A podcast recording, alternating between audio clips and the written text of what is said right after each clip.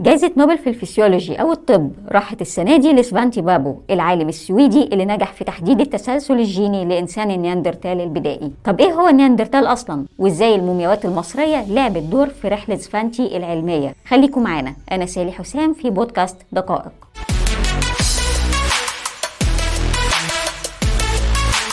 القصة بدأت مع سفانتي بابو بمجرد الحصول على الدكتوراه من جامعة أوبسالا سنة 1986 وقتها اتجه لدراسة DNA المومياوات المصرية في متحف ألماني وقدر فعلا يعزل عينات من الحمض النووي بنجاح. التجربة دي خلت بابو عنده طموح دراسة الأصول الجينية للأجناس البشرية طالما نجح فعلا في عزل الحمض النووي من جثامين ماتت واتحنطت من آلاف السنين. والهدف لأبحاثه كان النياندرتال. النياندرتال أقرب سلالة بشرية تشبه ال Homo sapien اللي هو إحنا. السلالة دي كانت عايشة في الفترة بين 400 ألف سنة و40 ألف سنة يعني تزامنت مع ظهور ال Homo sapien وكان بيعيش في المنطقة ما بين أسبانيا والبرتغال لحد آسيا الوسطى. وكان أول جنس بشري يقدر يعيش في أجواء باردة جليدية. حجم النياندرتال كان قصير مقارنة بالإنسان الحديث. كان طوله بمتوسط 165 سم للذكر و154 سم للإناث. لكن السمة المميزة في مظهره كانت الكتف العريض والقفص الصدري اللي بيتسع من الأسفل. وده كان تكوين مناسب لإنسان عايش في أجواء باردة لأنه بيحافظ على حرارة الجسم. الصورة العامة عن النياندرتال إنه إنسان الكهف البدائي المتخلف. لكن الدراسات بتقول إن مخ النياندرتال كان ساعات بيبقى أكبر من حجم مخ الإنسان ال Homo sapien وكان بيقدر يبني بيوت بدائية وبيقدر يعمل هدوم وكان أول جنس بشري يعمل أدوات من العظم مش بس من الحجارة. ده غير رسومات الكهوف اللي بتبين إن كان عندهم حس فني كمان. وفي دراسات بترجح إنه أول جنس بشري يدفن موتاه ويحط ورد على القبور.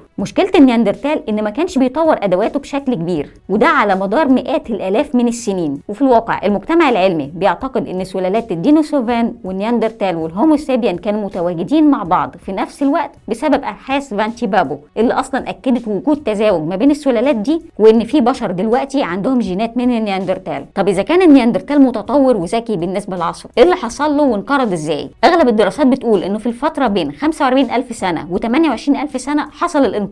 دي الفترة اللي ال Homo sapien وصل أوروبا فيها. وقتها المناخ بدأ يدفى أكتر. وفي اعتقاد إن الإنسان الحديث يا إما قتل النياندرتال أو قدر يتفوق عليه في عمليات جمع الطعام وتسبب في انقراضه. هنا بتظهر أهمية أبحاث سفانتي بابو لأن بتحديد التسلسل الجيني للنياندرتال هنقدر نفهم أصوله أكتر ونقدر نفهم نقط ضعفه أكتر. وكمان نقدر نعرف إيه الحاجة اللي خلت الإنسان الحديث أو ال Homo sapien يقدر يتفوق على النياندرتال وباقي السلالات البشرية التانية اللي انقرضت وليه إحنا استمرينا. طب إزاي بقى قدر بابو يجمع الحمض النووي من النياندرتال إذا كان ما فاضلش منه غير العظم. وغالبا ما فيش عينة تحمل الجينوم بالكامل. ده غير طبعا اعتقاد بابو إن تدخل العلماء ودراستهم للعينات بتاعة النياندرتال كان له ضرر عليها زيه زي البكتيريا والزمن. سفانتي قدر يطور أدوات تتجنب آثار البكتيريا عن طريق استخراج الحمض النووي من عينات العظم بدقة وبتعقيم وبدون تدخل باللمس اليدوي أو التعرض لعوامل الجو في غرف معزولة. وبعدها بدأ عملية تنظيف عينات الحمض النووي من أي أضرار سابقة. وبعد تكرار العملية مع ثلاث عينات مختلفة من عظام النياندرتال قدر بابو يحدد التسلسل الجيني في 2008 وبسبب سفانتي مش بس عرفنا إن النياندرتال وال Homo sapien من أصل بشري واحد لا ده كمان قدر يوصل للأصل المشترك للسلالتين واللي عاش من حوالي 800 ألف سنة. شكرا لوقتكم واستنونا في حلقة جديدة من بودكاست دقائق.